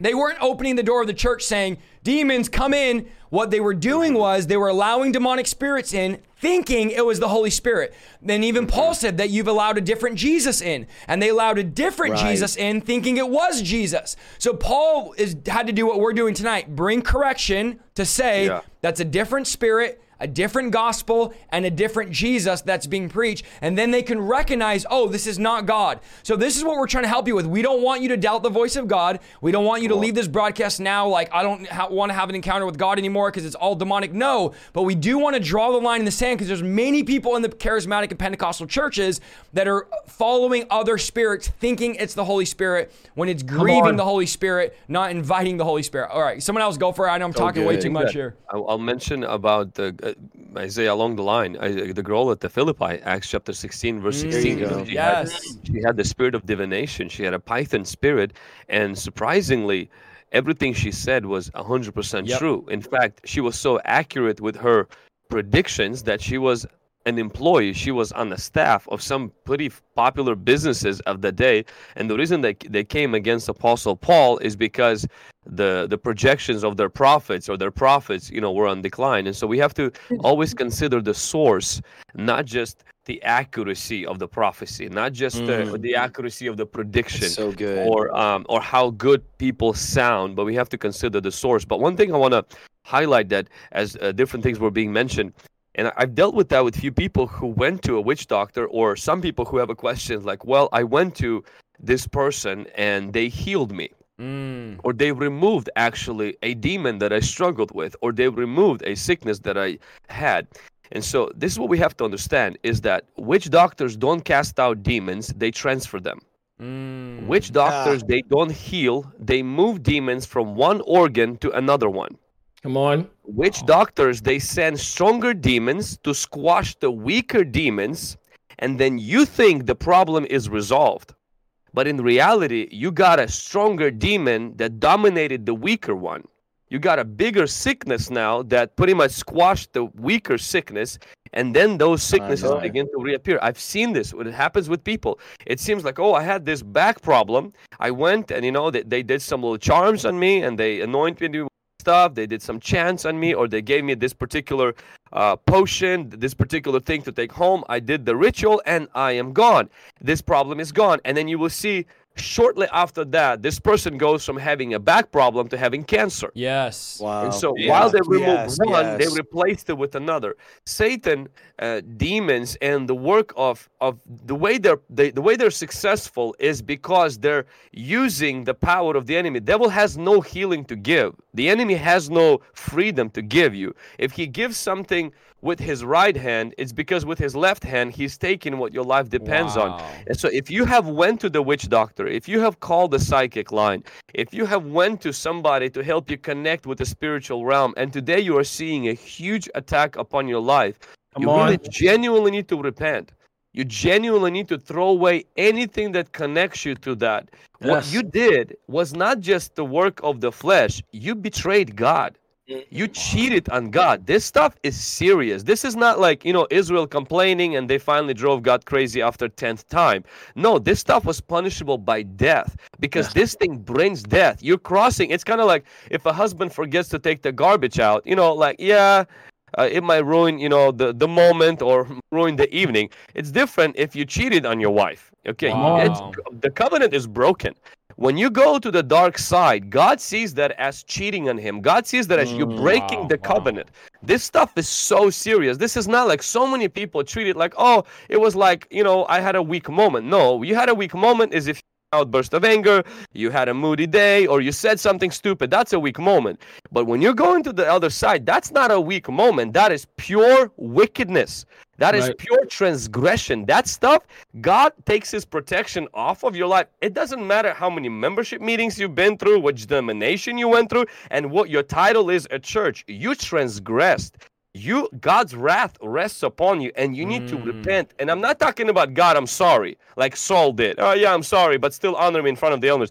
Elders, you gotta like break down and really cry out to God for mercy so God can reverse whatever that's been initiated in your life and bring total deliverance. Because you can go to each one of our ministries and receive prayer, but please understand, you can get prayer from us. Freedom comes from Him. And if you transgressed against Him, you got to get right with Him and you got to do it with a contrite and a broken heart. So and this is why this is why for those of you that let's say you're listening and you say it that's me. I i've i've i've broken my covenant. Okay, w- w- w- w- a simple i'm sorry it really isn't enough because it's the, Mm. a wife can forgive a spouse can forgive another spouse watch this for committing adultery but trust takes time to rebuild and this mm. is why repentance is the first phase. But I would encourage you. We get this all the time in our ministry. So many people come to our ministry in the Bronx for deliverance and witchcraft. And, and usually when it comes to like witchcraft, I, I take I, I literally give them some instruction. Number one, you gotta repent. Number two is Yeah. get into a season of fasting Come on. a season of fasting to so that way you can really press in and, and t- to find so that the Holy Spirit can reveal what is the root cause of your double-mindedness because at the heart of it is double-mindedness and double-mindedness is a humongous sin in the Old Testament. This is why Joshua said, "Why are you swayed between two opinions?" This is why Elijah came and said, um, "You guys are in between two opinions. If God is God, let Him be God." This is a humongous sin. So number one is obviously you have to repent. Number two is get into a season of fasting where you spend some time before the Lord and allowing the Lord to reveal deeper wickedness that requires a deeper level of deliverance. Number three is this you're gonna have to really throw out everything in your house. Throw out everything in your house that you mm. know is connected to what the Holy Spirit is telling you to get rid of it. Number four is this, and this one is a big one. This was a big one. The Bible says, confess your faults to one another Come on. pray for one another so that you may be healed. That means that there's there's a mm. measure of deliverance that can be finalized when you actually go to a Christian brother and say, you know what? Sometimes we tell our brothers when we're angry, when we had an argument, we might even tell someone, you know what? Um, I was looking at pornography, but you know how hard it is to go to a Christian brother or your pastor to Yeah. say, Man, I've been messing with witchcraft, Pastor. I'm with This is why God is saying the finalization of some of your freedom is at the end result of confession to another brother. When you say, you know what? I've been messing with witchcraft, and therefore, finally, that power gets broken, and then you'll be able on the path. You'll be able to set right on the path of restoration. But it's the same thing as a spouse committing adultery saying I'm sorry, that's a good place to start. But you know, emotionally and relationally, it is not enough when we go from serving the living God to actually going to a witch to get an answer, listening to a demon to get an answer to a prayer. It's going to require fruits worthy of repentance, which means repentance is a measure. It's a measurement. It has to be measured up to the place of wor- worthy, worthy repentance. It's not just worldly sorrow. I'm sorry. God forgives me my grace. No, you have to measure it with fruits worthy of repentance, and then it enters or allows you to enter into a place of godly sorrow. Because godly sorrow will produce that when things get rough the next time, you won't go back to witchcraft again because that thing has been eradicated out of you. So good. And I want to also introduce, the, well, we don't introduce it because we've been talking about this whole time of witchcraft. Again, guys, is not just I went and did a candle or a sage. It's disobedience to the word of God. It's living Yeah. life in human effort instead of the power of God. And the essence of witchcraft, what Samuel told Saul, is rebellion. When you rebel against what God has told you to do specifically. Now, when I say specifically, this is what I mean by it. God told Saul, kill everything. He spared King Agag. He didn't do what God said specifically, what God said, not like, oh, it's in the Bible, I need to do it. Specifically, what God said to do. That was the producing factor of witchcraft in Saul's life.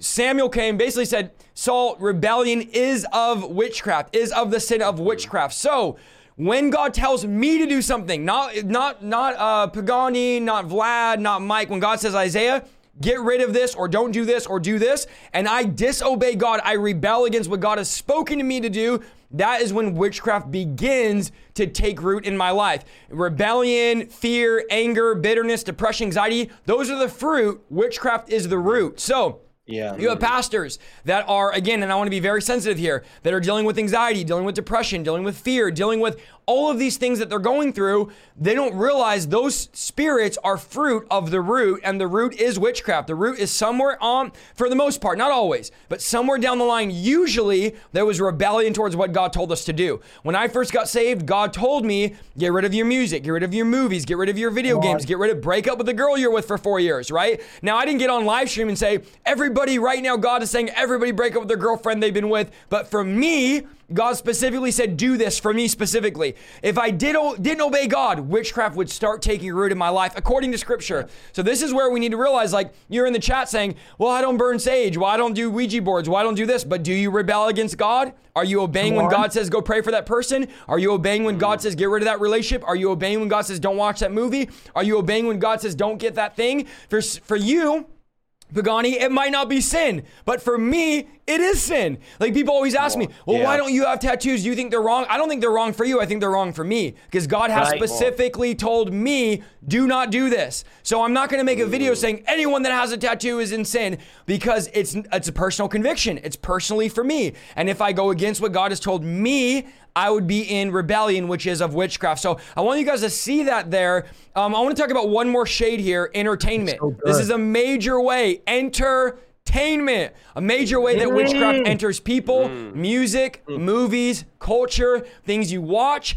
And for many of you, you spend six to eight hours a day. I just read an article um, by the Wall Street Journal. And I think, guys, we talked about this a few months ago, but the Wall Street Journal posted an article about two weeks ago, is when I read it saying that young girls are going into doctors' offices with ticks. And here's where they're connecting it. Yeah. It's because of TikTok. They did a study because they're finding all these young girls that are going in with ticks, like the physical, they're physically having ticks.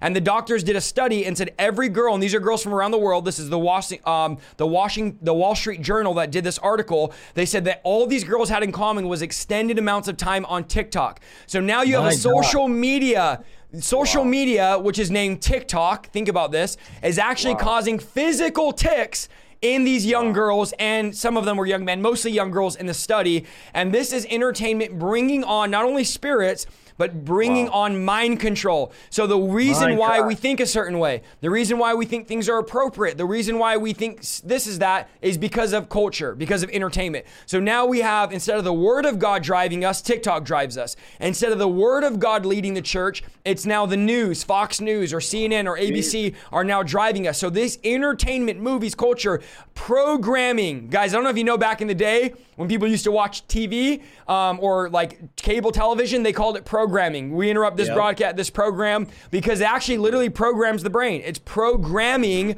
the mind of your children, programming. And some of you, your children's iPad have discipled them. You haven't discipled them. So you say, why is my kid saying these bad words? Well, because the iPad programmed them to say those words. Why does my kid know about the song? Because TikTok programmed them to know about that song. And we need to reprogram them with the word of God. We need to re re disciple them with our time and our energy and effort. But I want to touch on that because I think this is um under talked about this entertainment, the movies, the Yeah. music, and that they literally do change the way we think and they literally do influence us more than we realize. Yeah, it's physically changing the structure of your brain. You know, you don't have a phone, you have a portal.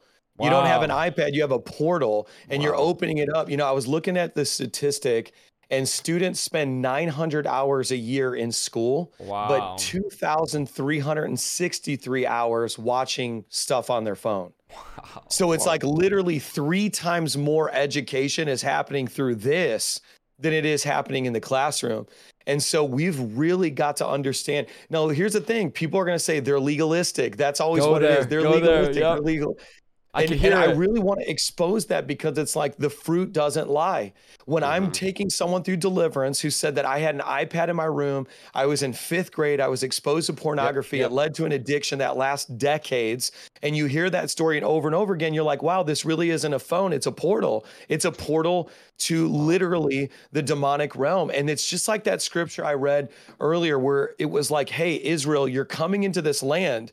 You are to possess that territory, but there are people there doing things that you should not imitate. Mm. And that's to me, to me, it's like many of you watching, you don't know who you are without being exposed to all the stuff you were exposed to. My you don't God. know who you would have been if it wasn't for their influence. You don't know who you really are because you've always had so much influence. And so there's got to be, um, I, I think for us, you, there has to be a level of wisdom in this season. There has to be a level of understanding how we use things. And this, I think, for many of you listening, there's a confirmation right now that you're receiving. Like, I need to wake up because my kids don't just have phones; they have portals into their life. Yep. And this, and here's the thing: as somebody who used to have a, I used to have over 150 students per semester for six years straight because I was a teacher. Side note. And I remember when I would discipline kids, students would come up to me crying at the end of the school year saying, I know you love me more than my own dad because you disciplined me and my dad never did. And so it's like you think that by restricting something in your kid's life, they're going to hate you, but they mm. understand it as a form of love. And we're really living in this season right now where anything goes. We babysit our kids with devices. We allow the world to, to dominate. You got the prince and the power, the ruler of the air. It's like what's mm. in the air internet, television, radio. It's all in the air. He's been manipulating, dominating, and controlling you. And some of you don't know who you are without these devices. You know, and I tell people this all the time because they're like, "Oh, you must love social media because you're all over social media." Media. I'm like, no, no, no. Like, I I consume three people's content, and they're in this Me too, broadcast bro. right now. Me too. I hate going on Like, social media. I use social media. Social media doesn't use me. Come on, and I think for some of you, you you like you have issues because you have subscriptions to issues, and you need to un, you need to block bro. people. you you know you need to Some block need to people. You need to un, you need to unsubscribe because it's influencing you, and God wants you to be free. It's part of this whole shades of witchcraft. So good. You know, I, Even- I have, go ahead. I have to say, you know, this broadcast has to be by far the most apostolic and prophetic we Come have on. ever been in this. God is lit. You can feel the prophetic flow just flowing. It's not. I mm. genuinely believe that all four of us are contributing in a prophetic manner. That I know that the hearers, even they are feeling the conviction. There's something unique about this particular broadcast, and I think it's because we've all been fasting and Come on. praying and confessing to one another. I think it's just something is really prophetic and anointed in the atmosphere. And we want those of you that are watching, whether you're watching this live or on a replay, tap into this thing. Come on. Tap into this thing. Like this is so multi-dimensional, multifaceted from the Holy Spirit. Why? Because we're tapping into the different shades of witchcraft. And God is saying He has allowed you to watch this broadcast so that way you could be able to get your life right, get your family back, and kick the devil out of your life and out of your house and out of your church pastors. So good. And I want to I want to just expose one more lie when it comes to entertainment. Those of you that follow like ungodly or non-Christian vloggers or influencers, right? Which is like the big buzzword because everyone's on social media all day. Now it's like the celebrities are not even like A-list movie celebrities, they're influencers. So now social media people have more influence than for some of you older people. For back in the day, it was like um, whoever it was, the celebrities that were acting in movies. Movie actors are not even influential compared to influencers online now. I want to challenge some of you. Maybe you're sitting here going, I don't listen to worldly music. I'm holy, I'm this, but you follow all of these ungodly, non Christian influencers. There's a reason why they're called influencers, okay? And technically, Yeah. all four of us are also social media influencers because they influence you. And the way I know this is because now that you've been watching them, you start talking different, you start acting different, you start doing different hobbies, your desires. We're not seeing you in the prayer meeting anymore. We're not seeing you hanging out with Christian girls like you used to or Christian Christian guys. You used to, after church, you'd hang around and you go find a Christian brother, Christian sisters, they get together. Well, now that you've been following this vlogger or this person or this um, other in, influencer, wow. you're no longer Jesus. influence. You're, you you run right out of the church when it gets over. You're no longer at the prayer meeting. You're no longer sharing the broadcast of Pastor wow. Vlad or Pastor Mike, and you've drifted from God because they've influenced you to take another path. And then this is what you say. You defend them by saying this. Well, they're positive. They have good vibes. They don't cuss. Mm. This is what they say. Mm. They don't cuss. They're in. They're positive. The movies. It's not that bad. If it's not that bad, why did you have to fast forward at four different scenes? If you have to keep fast forwarding scenes, you shouldn't be watching it. Period. But the problem mm. is we've allowed other influences in our life, and they've Come caused on. us to drift away from God. And Come these on. are the subtle things witchcraft does. Is they subtly draw you away, and they masquerade as angels of light. They don't seem that bad. And my yeah. thing wow. to you is Remove things that are not of God. Remove things that are drifting, that are causing you to fall away from God, and that are putting your fire out and putting the, the, the passion that you have out, and start following godly things. Start following godly movies, godly music, godly preachings. There's a lot of Christian influencers online. There's a lot of Christians making good content. So don't tell me, well, there's just no Christians doing it. There's a, a, any content you consume, there's a Christian version that's just as good. Don't let the Come devil on. lie to you and say, well, that's going to be B list or C list if it's Christian. You got to decide that you're not in you're in this world, but you're not of this world. I felt that was prophetic that some of you yeah. have been following ungodly uh, ungodly mm, uh, so movies, good. music, and you're you're wondering why your fires died. You'll never keep the fire if you're letting junk food in all the time. If you're letting your waters be polluted.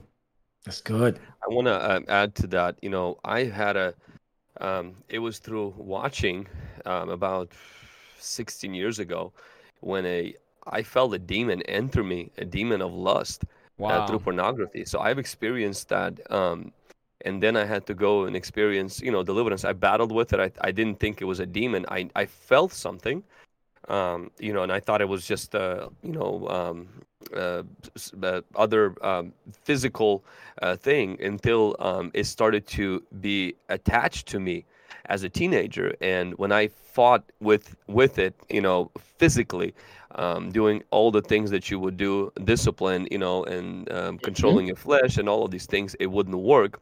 And until I've experienced deliverance and I've noticed the change after that, you know, like that I was liberated from that. So you can so you good. can get a demon through that. But we must understand that, you know, the reason why it's called pay attention is because your attention is the currency for which wow. you pay for whatever that you're gonna get. In fact, they even did a documentary and they said word. that the people who have made social media, we Christians call social media as a tool. They call it a drug. Mm. They, they mm. don't. It's not a tool for them. It's a drug. And your attention, my attention, is the product that is being sold to the advertisers. And our attention today is under attack. We must understand it. I, I like what you know. These um, what you guys have mentioned is that whatever my attention is at today will determine where my appetite is going to be tomorrow. Right. Whatever I consume mm. today will control me tomorrow. If you're addicted to something, it started with an appetite, but the appetite started with attention. If you want to change where your appetites are at, change where you put your attention to. God clearly stated to Joshua, Joshua said to the nation of Israel, He said, Consecrate yourself today for tomorrow God will do wonders in your midst. In other words, if you want to, your attention today, where you're giving your attention, will determine tomorrow's appetite, will determine tomorrow's addiction, will determine will determine tomorrow's affection. If you don't have appetite for God right now, I mean, take next 30 days and cut off all the stuff that you are watching and replace it with things. Force feed yourself. Mm-hmm. Force feed yourself. Don't wait to feel it. You Say have to it. force feed because physical hunger, you know, comes from not eating. Spiritual hunger comes from eating. Yes. Feeding yourself. Feed yourself with the right stuff. Your flesh will throw a fit. Your flesh will complain at first, but then after a while, your spirit will take over and you will notice a hunger for God. You will notice an appetite. You will notice an addiction. You will notice a healthy obsession with the things of God that will come as a result of your appetite. So the goal is not I want to cut off the bad stuff. The goal is that I want to replace that with the good stuff. I mean, when it comes to social media, I mean, take inventory of your attention. Are you um, is this giving you peace or is this giving you anxiety? You know, mm. is this mm. causing you to be burned out or is it keeps keeps you burning? Um, is it something that is numbing you or is it nurturing you? I mean, is it mm. something that's feeding you? What you're eating, is it feeding you? Is what you're consuming, is it controlling you? Is it like sugar? You keep coming back at it and it's destroying you from within. But it's My definitely God. an open door. Like I remember Isaiah, how you mentioned uh, when you were in our church about you know how everyone now bows to the yep. phone. Yep. You know, like before they would bow to their idols, and now our idol is the phone, and that is so true.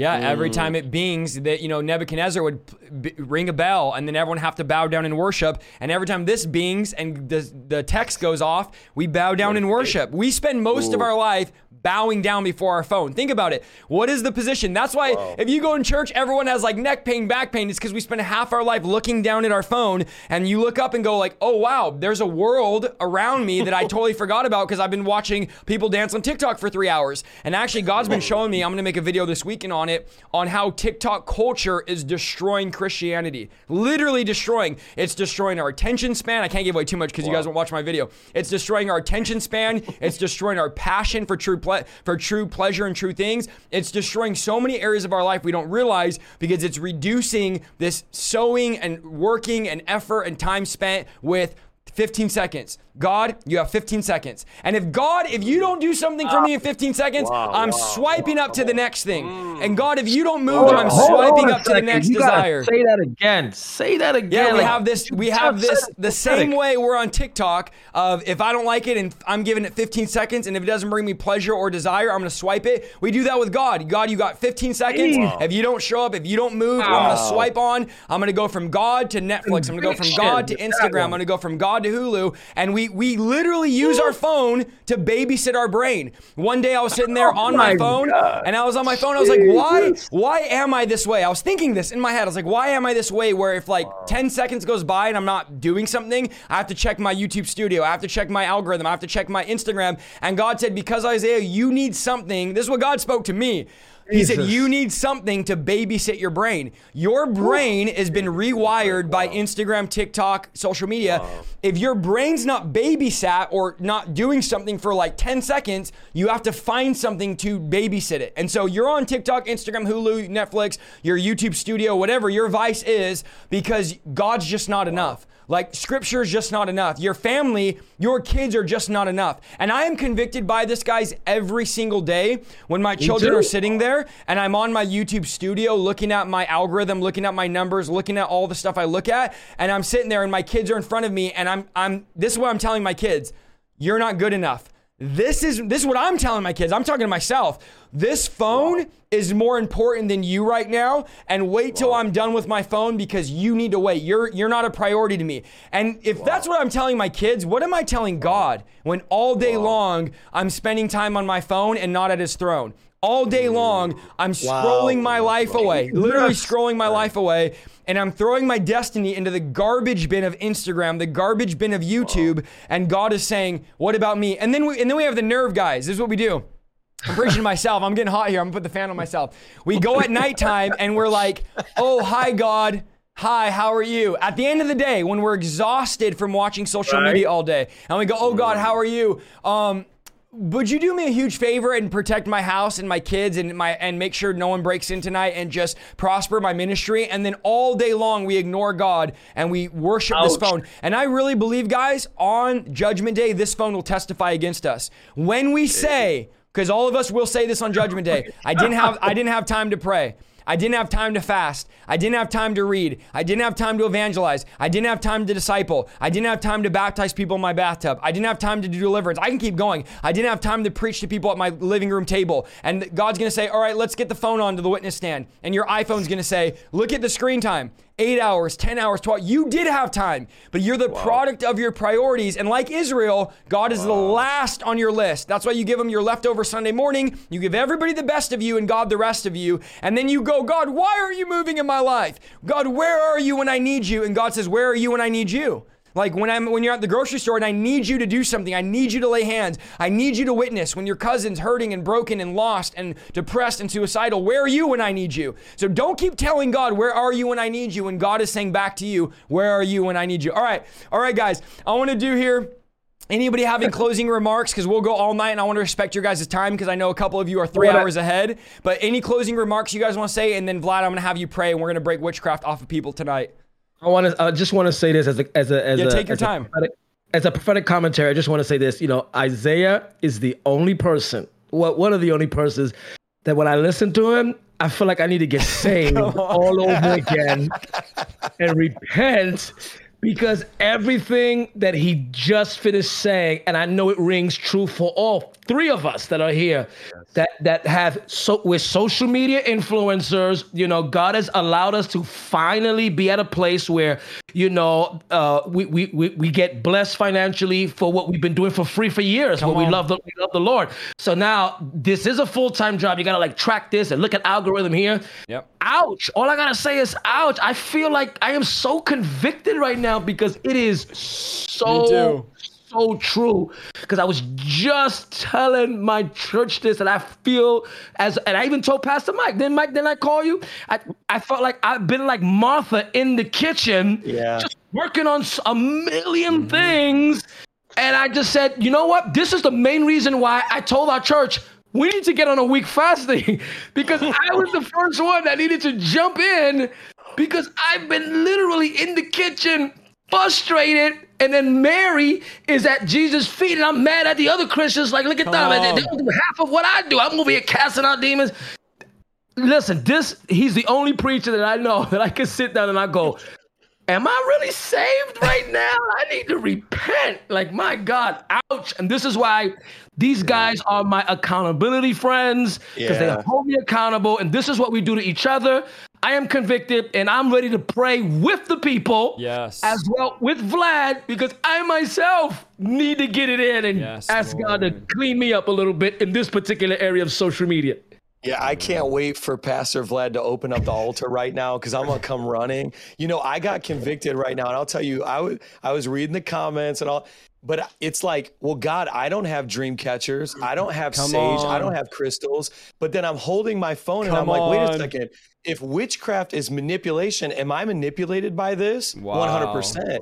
If witchcraft is control, am I controlled by this? Absolutely. Wow. If witchcraft is domination, am I dominated by this? So how is this different than a crystal for me?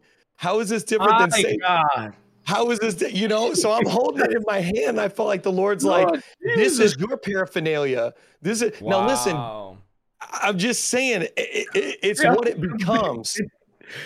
So Pastor Vlad, please lead me to the Mercy, Lord. Pastor Mike. Have mercy. Hey, I'm the me. first at the opened it. I altar. I'm the first one at the altar here. This is going to be from breaking witchcraft to salvation for the pastors here. Demon Slayers game getting uh, born uh, get getting reborn again. Yes. If I start Literally, I manifesting it- during this, feel free to deliver me live in front of 8,500 people. Go ahead. Let's go. I don't care. I think that you know I want us to um, those of you guys that are watching. I think it's so beautiful to see. You know, our hearts are soft towards the Lord and our hearts are open. We all want to Yeah. grow.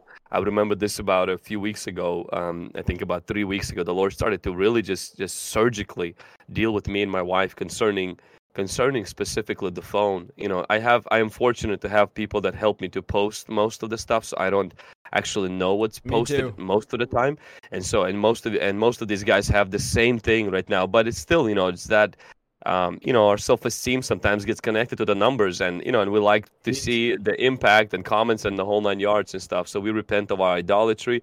So honestly Yeah. right now those of you that are watching um, let's just open up first in prayer of repentance. We're all going to just kind of come to the lord. And so you can just if you are going to be praying the prayer of repentance. Maybe you've allowed witchcraft. Maybe you allowed certain things to control your life. Maybe you have certain things in your home right now and you're like hey i'm gonna i'm gonna be repenting right now. I want you to drop number one in the chat. And then if you are rewatching this also just kind of come to the lord right now with a broken heart. Ask him to forgive you. Ask him to re- ask him to wash you with his blood. And then we're just going to come against any witchcraft and i'll begin and then whoever will uh, end with that. Father we thank you for your grace we thank you for your mercy we thank you lord god for these last uh, hour and um, or two hours that we have spent, Lord God, and our heart has has caught fire, just like these disciples who walked with you on the road, and their heart was burning. I know that even my heart is burning right now, Lord. I know that the hearts of people that are watching and rewatching some 8,000 people that their hearts are burning right now, Lord. I know that you're burning us with conviction. I know that you're bringing a, a brokenness in our heart right now. We repent, Lord God. Uh, we, we repent together with every person that is repenting for transgressing your commandment, for rebelling against your commandment, for disobeying your word, Lord God. I pray that the blood of Jesus Christ will begin to wash us in any way, shape, and form where we have allowed the, the, the, things of this world, the cultural things that are so acceptable to become part of our Christian life. Forgive us, Lord. I pray for those of us who have allowed the witchcraft of denomina- uh, domination and control and manipulation, Lord God, wash us with the blood of Jesus. Lord, those of us who've allowed demonic objects into our life, wash us, Lord God. We are choosing to throw them away today, tonight. Drugs, all of that stuff, we're going to flash down the toilet, Lord God. We pray, Lord God, that you will begin to deliver deliver those of us, God, who are addicted to to the phone, to to social media, or to movies, or or to different TV shows, or to uh, TikTok, that you will begin to break that bondage, the pornography, Lord God, in Jesus' mighty name. And right now, I come against every witchcraft. I come against yes, every yes, spell yes, that was cast on you. In the name of Jesus Christ, every word that was spoken by your ex boyfriend, maybe by your mom or your dad, you'll never amount to anything that you will always fail. Your relationships will not work. In the name of Jesus Christ, by the power of the Son of the living God, I break that right now over your life in the mm. name of mm. Jesus. I break the power of voodoo dolls or any other yes. charms that were cast against you, or the, the the dirt that they brought from the cemetery, trying to bring death and incurable disease into your body. I break that right now in Jesus' mighty name. Be be broken. That witchcraft be torn to pieces tonight in Jesus' mighty name. Those mm. nightmares mm. and those demonic intrusions into your sleep, into your body, yes. into your relationships, into your health because of witchcraft be broken in Jesus' mighty name. I speak freedom and I speak a shift in the realm yes. of the spirit for your life. That the warfare will turn into victory, that the warfare yes. will turn into living springs of water in your desert in Jesus' mighty name. That you will prevail, that you will win, that you will rise above. That headache is going right now in the name of Jesus, that that lower back pain is leaving right now in the name of Jesus, that the Holy Spirit is delivering you in Jesus' mighty name. We commission you right now to be a demon slayer. We commission you to yes. fight back. We commission you right now to resist, to create an opposition in the name of Jesus Christ, we pray. Yeah, there's a bunch of people in the chat saying they're manifesting, so I just want to speak right to this as well as like Pastor Vlad just did. We command every unclean spirit to come out, come out yes. of their mouth and go into the yes. abyss in Jesus name. Satan, you are bound.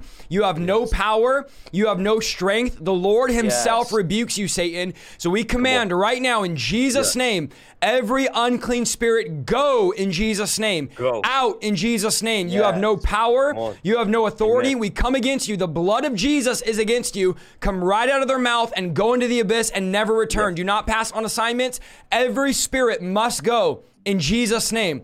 Every spirit must go in Jesus' name. If you feel like you're wanting to vomit, just open your mouth, let it come out of you in Jesus' name. Spirit of anger, depression, fear, spirit of addiction, go in Jesus' name. Spirit of lust, yeah. go in Jesus' Amen. name. You've lost in Jesus' name, every assignment, every contract, every plan has been yes. broken by the power of the Holy Ghost in Jesus' mighty name. We just pray deliverance over every person watching. Thank you, Lord. Thank you, Lord. Thank we, you, Lord. We pray that every demon that was removed now be reoccupied by the presence of the Holy Spirit. Yes. Oh, yes. We pray that the Holy Spirit would fill every area where every demon and every curse and every hex was removed. We pray that there'll be no empty house.